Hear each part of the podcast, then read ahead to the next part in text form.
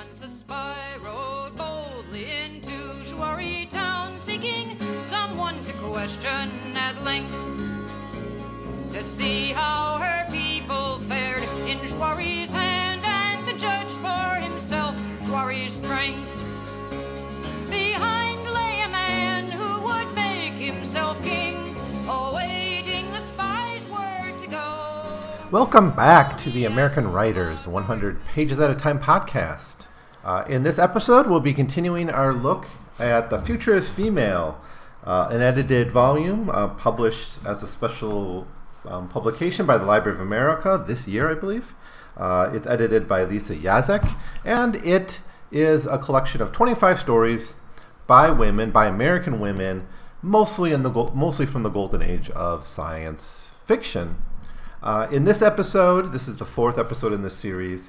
I'm going to look at stories published from 1959 to 1966. So we're entering into kind of the new wave science fiction. I, I think the best maybe representation of new wave science fiction might be like the Dangerous Visions anthology or the, the More Dangerous Visions anthology. Those two anthologies both published, I think, late 60s, early 70s. Kind of collected a lot of these these new age science fiction writers, new wave science fiction writers. You know, people like Philip K. Dick is kind of putting that that group.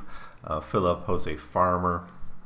You know, there's, you know, they start dealing with new themes, right? They're a little bit more trippy. You start getting more uh, criticism of some of the the old wave uh, thieves, the the Campbell kind of um, themes. Speaking of Campbell, I, I, think I have a memory of, of saying Chandler in one of the earlier episodes instead of Campbell, but maybe that's just um, the the the we, the malleability of memory. But um, I may have made that mistake in the past. But anyways, those kind of Campbell themes get criticized a little bit more. You get um, certainly you get more uh, people writing about women, writing about gender, writing about sexuality, um, and and it's really fun. I, I think it's a, a, a lot of interesting stuff came out in those years. Uh, these uh, pretty much all published in the 60s. These seven stories I'm going to look at today. Well, anyways, if you're just joining us, I encourage you to go back and listen to the previous three episodes where I covered the first. Um, I'm, I'm, not even sure how many. First 20 or first uh, 13, 12 stories in this in this anthology. Uh, in this episode, I'll be looking at, uh, I, I, believe, it's seven stories.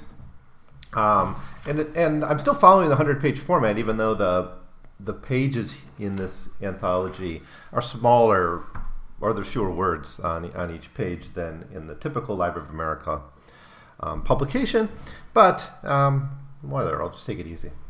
Uh, this so, but th- in this particular hundred page chunk, we have seven stories, so they're they're fairly short.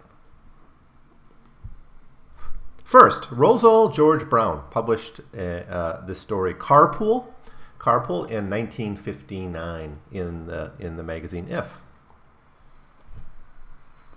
Um, so, what's this story about? Well, it's like a couple other stories in this particular anthology. We get this this kind of commentary on on like middle class bourgeois life for women, but it's kind of put in a sci-fi setting. I think the best example of that is "Created He Them" by Alice Eleanor Jones. I think that was in the previous episode, where you have a post-apocalyptic environment where the world's been destroyed in a nuclear war, and you have an authoritarian post uh, dystopian government, yet women, at least fertile women, are placed in in kind of this uh, this suburban. Uh, this traditional suburban life where they they make breakfast, they raise the kids in these households. Um, it's kind of like it's it's almost reminds me a little bit of the Handmaid's Tale in that way. That you have a post-apocalyptic environment, and then the response to that is reinforcing traditional gender roles on fertile women. Um, very very similar idea. Maybe someone should investigate if there was any any stealing of ideas involved there. But anyways, this does the same kind of thing. Uh, instead of dealing with uh, kind of motherhood in the suburban home and and those dilemmas, and and technology. That's in that story a lot too. Here we have um, the carpool, right? So the twist here, it would you know, is the introduction of an alien child into the carpool dynamic. There's these uh, aliens who have come to Earth, and and it's mostly about how the other kids interact with and deal with the presence of this alien in the carpool. So these aliens are called His- Hysarians, and they're they're still in the process of, of being kind of acculturated into Earth. They're like refugees. It's kind of like the the people story we, we read last time, the Zenna Henderson Ar- Ararat story, where you have the difference here is that these aliens are fully integrated. Well, not fully integrated yet, but but fully part of society. They're not like hiding out like they are in Ararat and the in the people stories. They're not like hiding. Um, you know, in that story, they can sort of hide out because they, they look basically like humans. They just have abilities that they need to suppress and, and not expose to outsiders. And this, it really does, it is a really kind of weird alien that looks totally different. Let's see if I can get a description. Well, I can't find a specific straight up description of him, but they don't have teeth, they have tentacles instead of arms, they don't seem to have blood. They're really quite different um, looking. Um, and this particular, uh, so there's already eight kids in this carpool, so you can imagine it's a pretty chaotic experience. Um, and it, that's what we're actually introduced to at the beginning of the story is is these drives to this play play area that the kids go on, and there's a lot of kids, uh, and it's kind of rambunctious, and the kids are having fun. And then it's all about incorporating this child. Its name is Heenan into the carpool, and the kids like it, respond to it like very, very violently at times. At one time, it's choking him. At another time, one of his hands, its tentacle hands, is, is, is ripped off. It doesn't kill it directly, but you know, it's some pretty gruesome stuff that these kids inflict on this this child.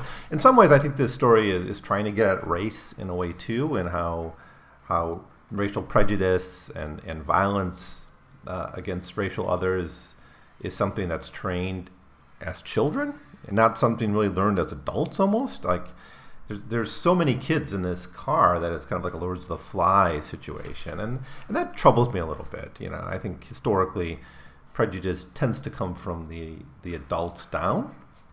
Um, so, anyways, that's the heart of the theme of the story.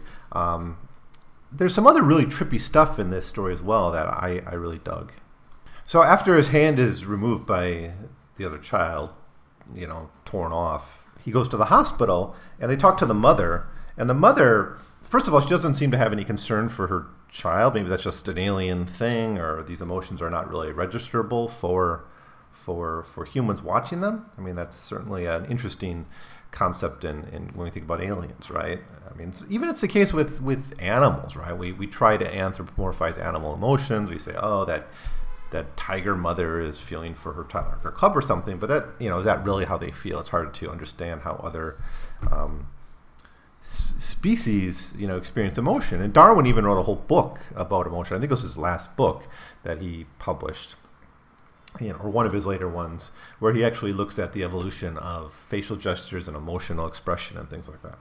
Um, but anyways, uh, here's what the mother says: "The hand will grow back, but the thing within my son, do not trouble yourself. And then they're like, oh, you know, they're blaming Gail. Gail's the child who did it. And she says, do not trouble yourself. My son receives from, from this wound that does not heal. On Hysteria, he would have for, be he would be forever sick, you understand. On your world, where everyone is born with this open wound, it will be his protection.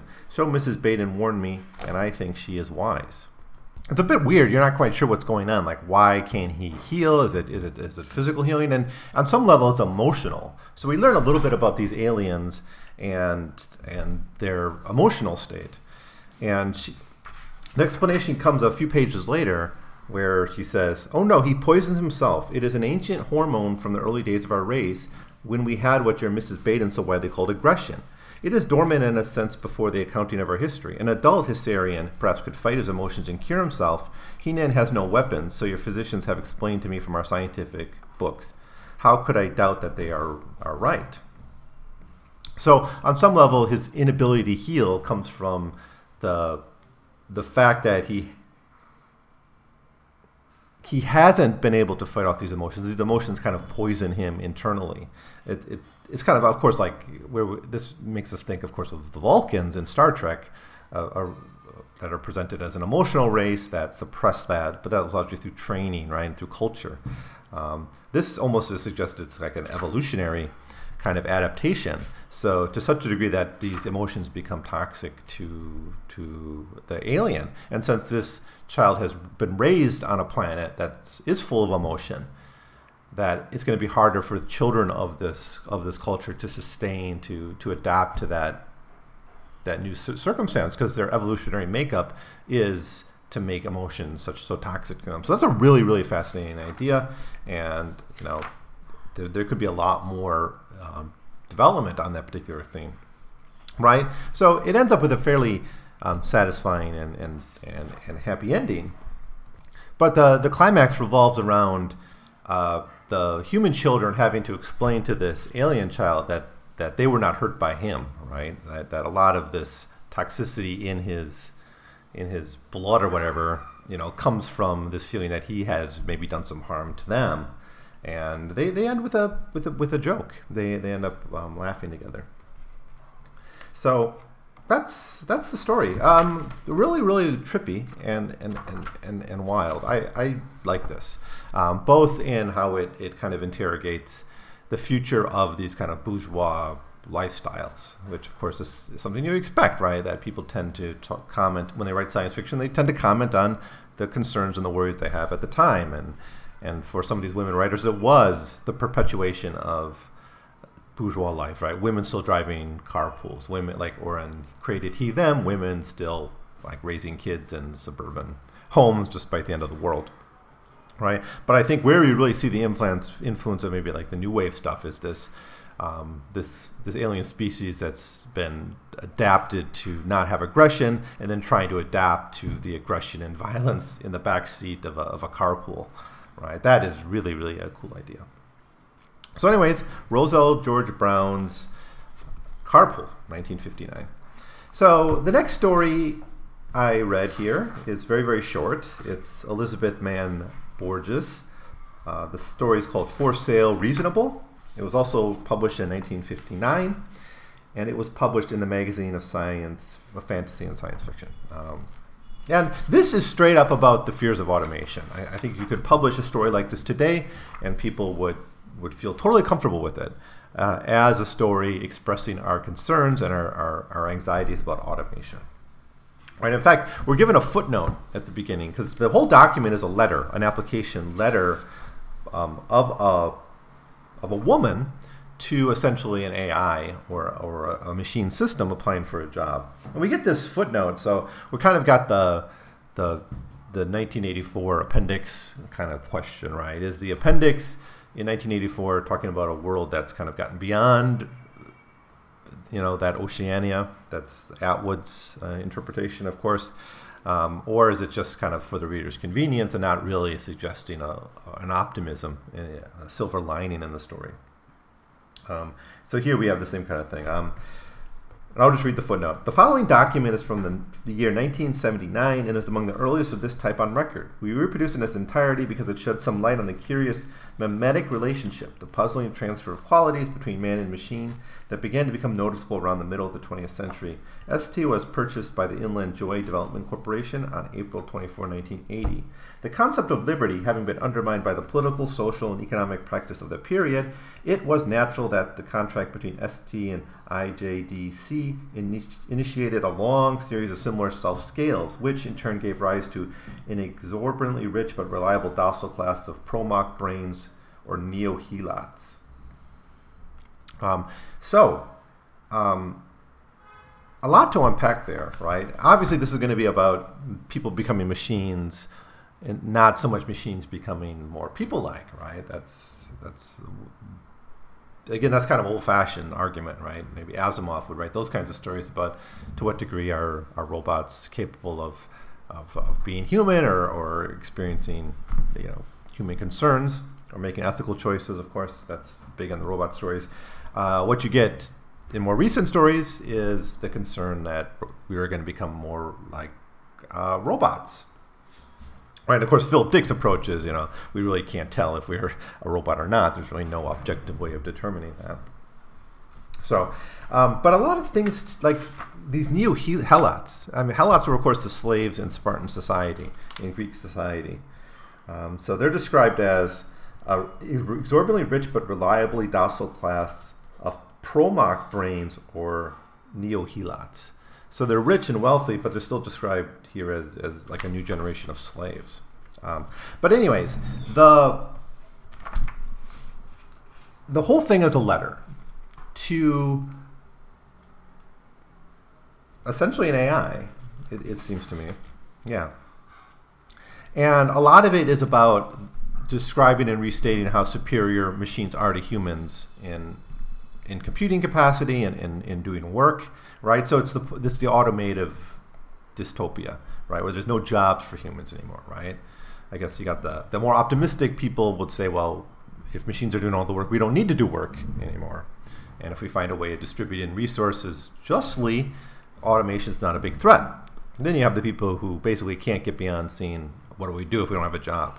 And that's what you get out of this story. So people are scrambling for jobs, and this writer, this SD, whoever, or ST, who wrote this, this letter, spent a lot of time talking about the superiority of, of machines, but also saying there's things that humans can contribute, and I can contribute this or that. So it, it's kind of like a regular application letter uh, in which you have uh, these are my skills, these are the things I'm good at, this is my uh, my you know my my abilities. But really, it, it's towards the end of the story, the last page, that you get the, the twist on it, which is actually this isn't for a job so much, but actually a sales, uh, an advertisement for a sale. So we, uh, this author writes, I offer myself at the humble price of of dollars ninety nine thousand five hundred plus sales tax. The giant brain you realize costs millions. She's saying she's cheaper than a robot. That will buy me a home in Garden City with three baths and a built-in kitchen. It will buy me a pool with tiles from Ravenna and a cruise to Hawaii and an English lawn with Greek statuettes. All that is much cheaper than the machine. And a set of new teeth and contact lenses and a double garage and 2,000 pounds of books with Florentine buildings, bindings. It will air cool the house and see the children through the most exclusive of schools. The contract should grant you an option on, on one or more of my children as you wish. A canoe with a sail and a dog with a pedigree. The price of a good machine is frightfully high. Upon signing this contract, you pay me we pay my upkeep a mere four or five hundred dollars a month. For that, you acquire all my working hours. I am ready at once to work on the new methods of stimu- stimulating the spending on leisure industries by retired oldsters in suburban areas of the metropolis. Furthermore, you may guide my hobbies. I'll turn over to you any gains from telequizzes and similar games. Um, and then there's lots more details on the contract, but essentially, the contract is to become a slave, but a slave that's like living fairly comfortably, right? Because it's the sale price is enough to set her up in perpetuity with again that bourgeois middle class 1950s ideal life, right? And it's it's laid down in specifics, right? Kids go to college, the the double garage, a certain number of books to impress the people who come to visit, built-in kitchen, um, a pool, a, a, vacation to Hawaii, and all that. Right? It, it's the ideal middle-class life. You can only get it by selling yourself to to this um, nameless corporation. Um, well, that's exactly what people did in the 50s, right? So that's the criticism. This is the criticism of mass culture. It's a criticism of, of consumer society. Um, and and how people sold themselves to corporate corporations and institutions in order to sustain the facade of, of, a, of a middle class bougie life. Um, but again, I think you know if you just with a little bit of change, we could see this story still being with us, but you know maybe the focus would be much more on on automation, perhaps. But I think this issue is still there, right? How much people are willing to give up, how much freedom they're willing to give up, how much they're willing to carry around cell phones to answer phone calls from their boss 24 hours a day. They're willing to put up with all sorts of, of crap from their employers. Uh, not they refuse to unionize sometimes or vote against unions, all because they're afraid that they won't be able to pay their mortgage. Right. Um, in fact, I think there's more to be said about the impact of the mortgage and home ownership on on the depoliticization of the American working class, right? Um, when the American working class was much more radical, um, you know, in the 30s, 40s, and even into the 50s, where you still had high union membership, but a lot of that was was spillover from earlier rates. Since then, we've had declining union membership, but increasing home ownership, right? Uh, now, just because there's uh, uh, correlation doesn't mean there's causation, but I think in this case there might be, right? Because once you you're so in over your head in you know getting the kids college fund going, paying the mortgage, paying making the car payments, all that stuff, you know, you are willing to do anything to keep that job, right? Because to lose it, it's like a house of cards. Just if you lose that job, it all falls apart, right, very quickly. And we have the situation now where a huge percentage of American families, you know, don't even have enough money for a plane ticket. Um, yeah. Or you hear the more ridiculous stories about these millionaires who are complaining that they're living paycheck to paycheck because they've they use their entire massive salary to to sustain a, a certain lifestyle. Um, this just adds the machine, the robot element, and comes up with a very, very interesting but very, very short story. All right, next, The Birth of a Gardener, Doris Pitkin Buck. This was published in 1961 in, in the magazine of fantasy and science fiction again. Okay, so this story kind of continues what we've seen in several stories, which is the, the domestic relationship uh, being critiqued or criticized. Here you have uh, a pretty, uh, I don't know, maybe it's a bit over the top, but you know, certainly there was this idea in in Western history for a long time that women couldn't do science, right? That that goes back to the scientific revolution. We do know that women were engaged in science, um, sometimes uh, working alongside spouses, sometimes um, in other ways, and it's kind of a parallel to the the whole point of this store of this anthology, which is women were were science fiction writers, you know, as well in the golden age, and maybe their contributions haven't been as well appreciated as they should.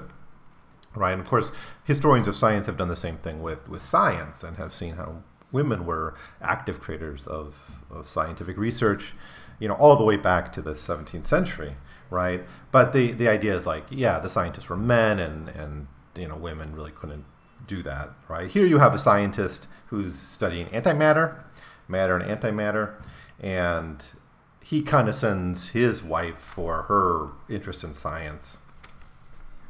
At one point, she's trying to read the science books. Um, and she says something like, You aren't going to be an intellectual because you try to read something elementary on physics. And then she he tells her, Why don't you just garden? Saying, If you want to be happy for an hour, get drunk. Happy for an evening, roast a pig. Happy for three days, get married. If you would be happy for life, plant a garden. Right? And um, but nevertheless, she wants to speak her mind and and, and ex- express herself in various ways, but she's always being condescended by her her husband. Now, in response to this, she makes a very, very bold claim that she evoked him, essentially that she brought her husband into into being. Um, and she explains this a little bit, saying, "You can call it that, don't you see? I've always wanted you, even when I was little, though I didn't know then exactly how you'd look. I kept adding details: hair, just as bright as brass, and all the lovely and shiny." a straight way of standing, large hands, but with an awfully nice shape. I just thought it'd be very hard. And finally, one day you were there. He replies, Nonsense! I happened to be passing by when you were going to the subway and dropped some nickels. I never realized until tonight that you dropped them on purpose. But I didn't. Things just happened. After I. She took her fl- his flowers and added them without interest to some already in the vase, while she explained, Things do happen sometimes in the most marvelous ways. But now they go, they go all wrong. I go, which is kind of interesting. Why didn't she evoke him not to be an asshole? Is uh, the question. But, anyways, he is. He is an asshole. Um, uh, that is constantly condescending her. Um, but she dies. She dies of like a stroke or something, and and then the rest of the story is about him kind of coming to terms with this, but also him trying to ultimately evoke her using the same method like after she dies, he even finds that she wrote this book called On the Validity of Thought Patterns as Determined by Their Elegance, which seems to have some relation to this method of evoking. And then he, he, he tries this. He, he basically go, tries to go through a process of evoking her back to, to life. Now, the title, Birth of a Gardener, comes from his final uh, decision uh, when he kind of fails in, in, in bringing back the wife that he wants, right? Because he's still an asshole at the end of the story. He doesn't really evolve. He just seems to want his wife back. Um, yeah, but he does resolve just to become a gardener, right? Or to build a make a garden um, to give him that happiness for the rest of his life. All right. Um, but, but that's a re- it's a really fascinating story about that's focusing on women as creators of of science and the the prejudice that that still was pretty strong in the 60s that said women really can't be can't be scientists or can't be as active in science as, as men. And i don't know what the stats are on phds in science but you know they're still not equal and they certainly weren't in the 60s and then you have the domestic relationship, and you have a educated husband who just doesn't see his wife as his intellectual equal, which is um, kind of fascinating. You know, when I when I got married, it was like I, I found someone who's vastly my superior in in intellect. So, anyways, next story. Oh, we got a population story. Um, Alice Glaser, The Tunnel Ahead. This was originally published in the Magazine of Fantasy and Science Fiction, again, uh, November 1961. Ah, population. I don't know what to say about this. I, have talked about it a lot in the Philip Dick um, podcast. Um, of course, in the 60s, so I think it was in 1961 that natural increase rate for the global population peaked at about 2.1, right? It had been growing uh, you know, because birth rates remained high while death rates declined thanks to technology, thanks to curing smallpox, and a lot of different re- reasons, right? And so natural increase rates increased, all for good reasons, in that, you know, people were living older, you know, people were living longer, people weren't dying as children anymore at the same rate. But it peaked in 1961, the same day this story was written same year the story was written. And it's since been declining. And now the natural increase rate for the world is, is 1.2 or something percent. And by the end of the century, it'll probably be close to 0% eh, or even a negative, and we're going to start to see population decline, right? So um, now the Malthusians, the Neo Malthusians, uh, now the Neo Malthusians, at least they add ecology and fossil fuel use and global warming to the analysis. But the core Malthusian argument, anyways, has not proven to be true thanks to the Green Revolution, thanks to many other uh, innovations, GMO crops, whatever, we are producing food. And I actually believe that through permaculture and through uh, sustainable methods, we can still produce more than enough food to feed the world. We, we overproduce food, right? We pay farmers not to produce food, not to produce milk. So it's it's it's crazy to think that population is going to lead to mass famine the way um, Paul Ehrlich did in his population bomb, which also was published in the early 60s. Um, so, um, what's wrong with this argument? Well, first, humans are creators. Uh, they don't just use resources, they create resources. They're not bacteria in a petri dish.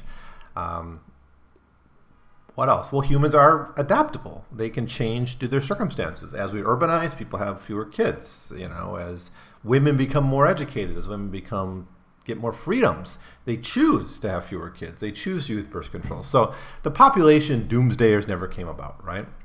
Now, nevertheless, the 60s, it was the zeitgeist of the 60s um, to fear population growth, right? That this, if this 2.1 is not sustainable and eventually we'll all be starving and there'll be wars over this and all that we get a lot of stories in this time period dealing with this. We got uh, Make Room, Make Room. We have Stand on Zanzibar. There's a, a couple sci- um, Star Trek episodes. There's The Conscience of a King. That's a special case because it's set on a colony, but that's uh, that's the one with uh, you know half the population is is is killed off, so the other half can survive. Um, and the other one is I think it's called the Mark of Gideon, which is about a population that eradicates disease and virtually death and the result is a population of planets that's overwhelmed, and then these aliens want Kirk to introduce a virus to wipe out a big chunk of their population. So, lots of stuff, lots of people in science fiction talking about population. This is this Alice Glaser story is one of those stories talking about population, and yeah, I think you know my feelings on. I don't I think this was an overblown um, panic, maybe understandable at the time, but you know, it, none of it panned out really. So I actually find the ecological dystopia is a little bit um, more plausible because I, I, I, do think there there may be something like a carrying capacity in terms of certain resources and certainly on fossil fuel based economy. I, I think if we convert to sustainable energy, um, solar energy, things like that, we won't have these problems quite so much. But um, you know, you can have an ecological dystopia with a billion people, or you can have it with 12, 12 billion. You know, if there's only a billion people on the planet, you still we can still drive off the cliff to, due to climate change. You know, it's it's about the fossil fuel industry. It's about the power they hold over our policymakers. It's about the power they have over our economy, and and this and it's about the systems we created that basically service them, whether it's the inter, interstate highway system, or or the uh, international travel system, which is all tied to, which is all based on fossil fuel too. So, anyways, Alice Glaser's story. Let's talk about this story. Um, it's very short. Uh, this family goes to the beach, uh, and they come back, and this city, I think it's New York City or something, is so overpopulated that they invented a device that would essentially kill a few thousand people a week or something. Right? So it's it's, but it's completely random. And the way it works is, if you want to get back into the city, you have to go through this tunnel and the tunnel will randomly, totally randomly, close. So it's a car tunnel, like a Lincoln, Lincoln Tunnel or something, right? So you can imagine all the cars in there. And I think it's, it's given the stats given at some point in the story, 700 cars in the tunnel at one point, right? And just randomly, like a few times a week, I think it's seven times a week or something, it, it will close. Um, and when it closes, then everyone in there is gassed, basically, with you know I think it's actually there's some Nazi imagery here um, where we're told what the gas is. I think it's it's kind of a pesticide or something, or, or cyanide, something like that. Uh, everyone's killed, and then and that that's just one way of reducing population, but it's totally random, right?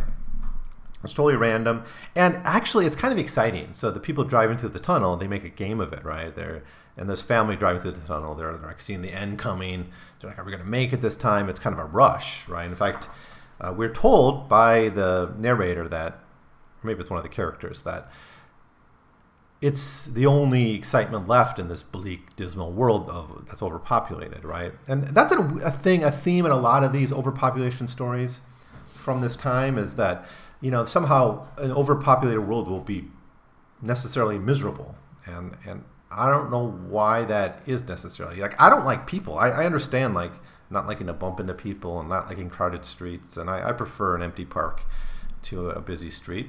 But, it, like, that all pleasure in life gets sapped out in an overpopulated world. That That's, I don't know where that comes from. It's some element of this Malthusian terror of the 60s was somehow that like all pleasure in life is taken away. So the only pleasure they have is actually this this Russian roulette with the tunnel. Um, but not bad, right? I, there's stoicism in facing this is kind of creepy. The family knows they're going to die. The final scene is actually um, the father like nudging his daughter's um, pigtail, knowing she's going to die. Um, the fact that everyone sort of voted for this, this was de- arrived at democratically, is really, really creepy. Um, there's so many better ways to deal with population than randomly killing a few thousand people every week. Um, but I don't know.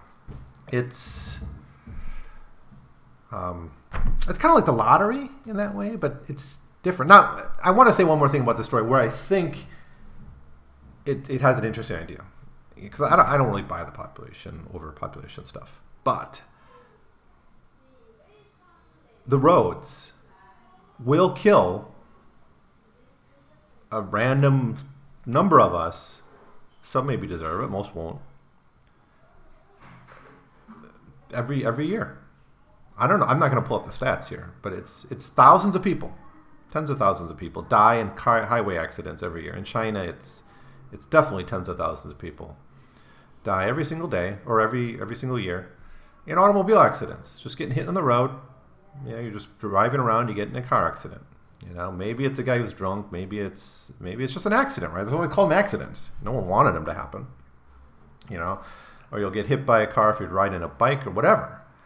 A certain number of us are, as long as we're tied to roads, a certain number of us are going to be snuffed out. And it's ran. It's kind of random. It's random chance. It's just a risk you take every time you get in the car. And we didn't vote for that. At least this was voted for. We didn't vote for that. At what point did we vote to have a car-based economy? At what point did we vote to have uh, the, the inner, you know, a, whole society dependent on automobiles? That if we want to go shopping, we have to play Russian roulette to to get food.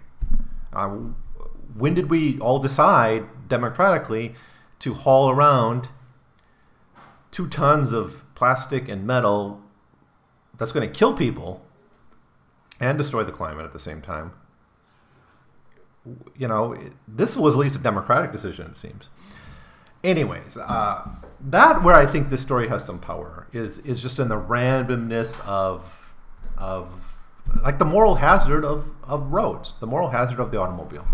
And I think we haven't really fully come to terms with that or appreciate that. You know, I I teach students, young, you know, children these days, um, high school kids, and yeah, mostly they come in cars, right? Any day, you know, one of them could be killed in a car wreck, right? And it wasn't because he's a bad kid or anything. There wouldn't be any moral reason for that. It's just just totally, almost totally random. And that's really scary for me, really. And, and I think it's an interesting conversation about ethics and democracy. Um, so, anyways, that's that. Um, a couple stories left here. Uh, next, Kit Reed, The New You. The New You. Uh, this was published again in the magazine of fantasy and science fiction um, and in September 1962. Okay, so this story is, is really wild. It's really trippy. Um, so we start with an advertisement for the new You, right? It's like a fashion magazine, and you can buy this thing. And what you buy is basically a new body, and it's some device that basically changes your body, and then it, it's supposed to kill the old body. So it's kind of um, kind of like a transporter, right? In Star Trek, right? Take destroys one body and creates a new one. But there in the transporters in Star Trek, it, you know everything's the same. Here, you know, it's like better, right? Thinner. And this woman Martha, she wants the.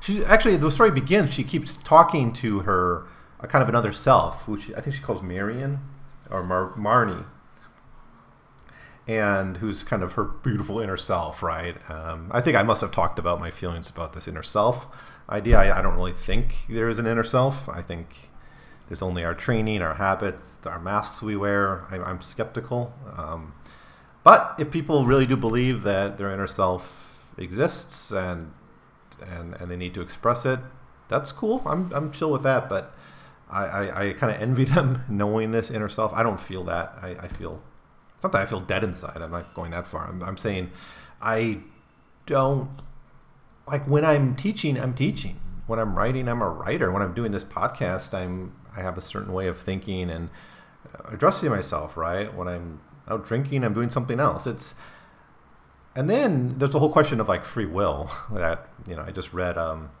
Ted Chiang's uh, stories on, on in exhalation, all of them. I, I, I was part of a podcast at the, earlier, like last before the summer, um, the SFF audio podcast, really good one.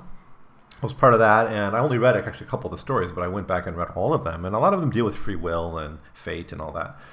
You know, if that exists, like what's this this inner true self? If it's just the the kind of whatever's been sort of programmed into us by fate, by our habits, right? I'm kind of with William James on this. Like if we want to like the way you stop smoking is by making a habit of not smoking. It's not like some will battle with some inner demon. It's it's just a, it's what you do, right? It's uh, it's your behavior is what matters. So I'm kind of with the behavioral psychologists um, in this way. So, anyways, I don't know about that part of it, but anyways, you know, at the surface, we just have a woman who wants to be hot, right? So she gets to know You. Now it kind of malfunctions. She's so eager to do this, she doesn't read the instructions. She botches it, and so what it does is it creates essentially a transporter double of her, but it's her old self, right? And and now she's really hot, and she's got this other. She, literally, for a while, she puts this other person like in the, you know, in the closet or something. And but you know, you have to feed her. It's a it's a person, right? And then the question is like, who gets the husband, right? And of course, um, Marnie, and that's what the name for the new one is Marnie. She wants the husband, right? But eventually, she decides she wants, uh, you know, the, the better looking husband. So she has him do the new you too to become also beautiful. But instead, he walks off with the old Martha, who you know, and she's left all alone at the end. Actually, I think she's left with. Um, the the old like they also like she botches that too and there's like a transporter double of the husband and and they end up the the new beautiful husband ends up with the old not so beautiful wife um, so it's kind of fun it's really funny it's it's an enjoyable story um, about like the beauty myth about the the pressure to be beautiful right? The fact that we start with a fashion magazine that's advertising a way to be beautiful like the technology of course doesn't exist for this but certainly people spend a lot of money on plastic surgery, spend a lot of money on, on cosmetics, a lot of money trying to to to look a certain way, to be attractive to others, or uh, to more to Kit Reed's point, to to feel how how you want to feel inside, right?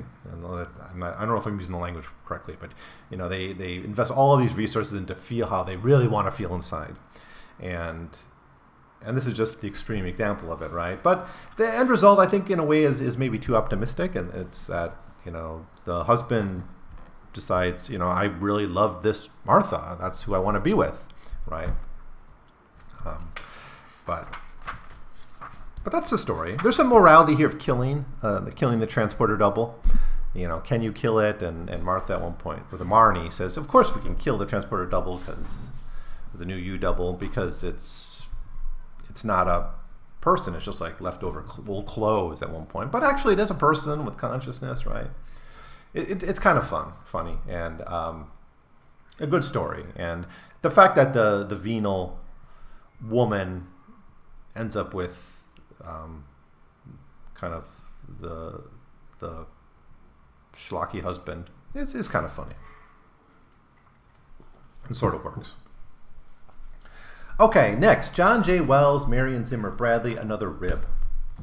Uh, this story was published in Magazine of Fantasy and Science Fiction, June 1963. Why is that? Why are they all coming from here? That's a question for um, Yaszek. Why did you did you pick these stories because they came from the Magazine of Fantasy and Science Fiction, or was it just a coincidence? A lot of stories seem to be coming from that magazine. Maybe they they just made a point of, of publishing women more than others. Uh, it's a question I have for her. I, I, don't think this came up in the introduction.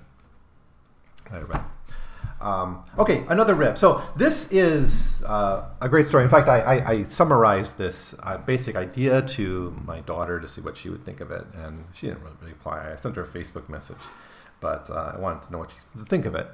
Um, this is a gender bending story in a way. Not, not didn't go as far as it could. I mean, I think it kind of I don't want to say chickens out, but it could have been a lot more fun if the authors, Wells and Bradley, had done something different with it. But we get what we get, right? So basically, uh, you got some explorers. How many people is it? Is it 12? Let's, let's say 12, 15, 14 uh, men. All men on a ship on some kind of going to Mars, right? Now, while they're, no, going to another planet. It can't be Mars. They're going to another planet. And while they're there, they they're on this. They, they meet an alien. Fanu is his name, and he's like the last of his race, kind of alien, and he kind of befriends them, and he he shows them back to Earth or back to the solar system, and they see that the sun has exploded and destroyed all humans. Right, so they're the last people too. So they have that with in common with Fanu, um, and that's the end of the human race right? But Fanu says maybe not. Uh, I can. He studies their genome, he studies their genetics, and he realizes that um, he's able to kind of extract, I guess, from the X chromosomes or something. That's not really explained in that much detail. Uh, somehow, basically, make some of the men, essentially women, so they can reproduce and they can couple off, right? So that's what I think the story should have gone, where like half of them would have to commit to being women and taking these men as, as husbands, right, in order to save the human race. That would have been really interesting. It would have played with queer issues a bit more than the story does. It, it, certainly, the story does deal with that because we have men who basically become bearers of children, right? But I don't get the sense they physically change into women. And at the end, Fanu says, "Well, we can always just change you back once we ha- start having girls. Once some girls are born, you, you know, you don't have to do this anymore. You don't have to bear children." So instead, it becomes like that Arnold Schwarzenegger movie uh, where he, he gives birth to the baby. I, forget the Junior, is that the name of that movie? That stupid comedy. It's more like that than actually uh, an issue of transsexualism, um, transsexuality, which I, you know, and it would have been, it wasn't that these people feel they, they're deep down they're women. It's, it's, they, to save the race, some of them are going to have to become women and and have sex with men you know that and, and marry them and, and, maybe create families and then you could have explored the, you know the relationships between these characters you know through this adventure through this journey do they do they start to build emotions? Do they have to start to address their their sexuality in a way or their homophobia? So many cool things could have been done with the story that i didn't think were done because because at the end we're told oh you can just go back to being men after this. And once we and then that's another weird thing. Once all these girls are born, then they're going to have to. I guess when they're 20, these guys will be in their 40s and 50s, which I guess isn't too creepy, but you know, they are going to be like all in the family, right? It'll be, I guess we'll go back, be back like Paleolithic bands, where you had small groups of 50 to 100 people. You know, I guess there was a lot of, you know, people knew each other, you know, throughout their lives. You know, uh, Christopher Ryan's book Sex at Dawn talks a little bit about this. That Although, in one way, because they weren't monogamous, um, Paleolithic people uh, were certainly less monogamous than us, but in terms of like they didn't hook up because everyone in your society were people you knew and people you knew from a very young age. So it wasn't like a, a hookup culture like Tinder or something. So, you know, maybe it ended with something like that. So it's not too bad, but at the time I was thinking like, like these, these girls that are born, that first generation of girls, by the time they're you know sexually mature, these guys are going to be up there. But you know, that's not really the focus of the story. So maybe it went as far as it could at the time. I would have preferred a story in which, you know, some of these men would have had to commit to being totally women and sleeping with men and confronting certain emotions. I, I don't I quite know what it would be, but that, that's what I that's where I thought the story was going actually. But anyways, a lot of fun and and uh, a good representation of, of, of a story from the 1960s that's dealing with gender issues. Um, then the last one, um, Sonya Dorman, When I Was Mrs. Dow. Uh, this was published in Galaxy in 1966, and it has some similarities here. So here we have uh, uh, an alien, like humans interacting with a humans colonists on a planet interacting with indigenous population who are protean meaning they, they can uh, they can basically become any form they they want. Um, they have their own kind of hierarchy in society, but it's genderless. So here we have it. Before we had a, a story in another rib dealing with gender roles and, and men forcing to take on the female gender role, at least as far as bearing children. Here you have a, a culture without gender confronting a culture with gender. And so the main character, the narrator, becomes the like the secretary for the for the one of the scientists among the the settlers, Arnold Proctor. And eventually sort of develops a relationship with him. So the interesting thing in this story for me is how this genderless species interacts with a species with gender and is able to develop um, attraction, uh, sexual relationships uh, through that. And then now this doctor dies eventually, and she has to, she whatever the, the creature it, um, sorry, I got to be careful with my pronouns here, has to come to terms with that loss and and return to her community changed by that experience. All right. Um, yeah, that, that's all I'm going to talk about. There's a lot of stories in this group, so I'm going to um, just say that's it for now. Um, but yeah, these are great uh, stories. I, I the tunnel I, I sort of liked if it wasn't about population, if it was just um, about traffic in a way and traffic deaths. Um, we see the introduction of, of, of, a lot more aggressively issues of gender, of, of a lot more openly feminist works when we get to the new wave science fiction stuff from the 60s. So that's all great. That's that that I think seeing the evolution of some of these themes is is one thing that'll make this anthology worthwhile, right? I'm still thinking about picking up the the Women of Wonder anthology and taking another look at that now because I'm sure some of these authors, a lot of these authors and stories are in that anthology, but I just have a vague memory of, of that. I, I know the C.L. Moore story, No Woman Born, is in there, the cyborg story, but I don't remember many of the others. So I'm going to try to find that and, and kind of compare them, and, and maybe I'll do an add-on conversation where I compare these two anthologies, right? Because and on the one hand, although I think this anthology is really great and it's a great contribution for the Library of America, I, I'm wondering how original it is in, in every way. And people have done these kinds of anthologies before. Um, but you know, this kind of uplifts it, right? This is not a, a pulp publisher. This is the, the, the American canon, the publisher, the Library of America, that's trying to establish the American canon. Um, so, anyways, we got one more episode. Uh, the last hundred pages. It's four stories. Um, they're all published uh, in the 1960s, 1967 to 69. It, they are specifically Kate Wilhelm, Baby You Were Great, which is a story about uh, really rape. Um, so, trigger warning for that episode. Uh, Joanna Russ, The Barbarian, which is kind of a callback to C.L. Moore's um, The Black God's Kiss and the Jirel Joiry stories um, but with a, more of a science fiction twist. James Tiptree, The Last Flight of Dr. Ain, which is kind of about population and nature as well, and Ursula K. Le Guin's Nine Lives, which is about um, cloning and individuality. I may have a, a, guest joining me for that episode. I think she's only maybe been able to read two of them. We'll, we'll see if she follows through. If, not, I'll just do it on my own, but we may have a guest for that, that episode. We'll see. Um, so, anyways, let me know what you thought of these stories. If you read them before, if you have any of your own opinions, is there anything I missed or misinterpreted or got totally wrong? Please let me know. Send me. Um, probably wrong about a lot of this. Um, please send me an email at 100pagescast at gmail.com or leave your comments below, uh, totally trashing me for my um, my ignorance uh, yeah, that's it for now. I'll see you next time with the fi- finale of this series on The Future is Female, edited by Lisa Yaszek. A great anthology. Again, I recommend it. See you next time.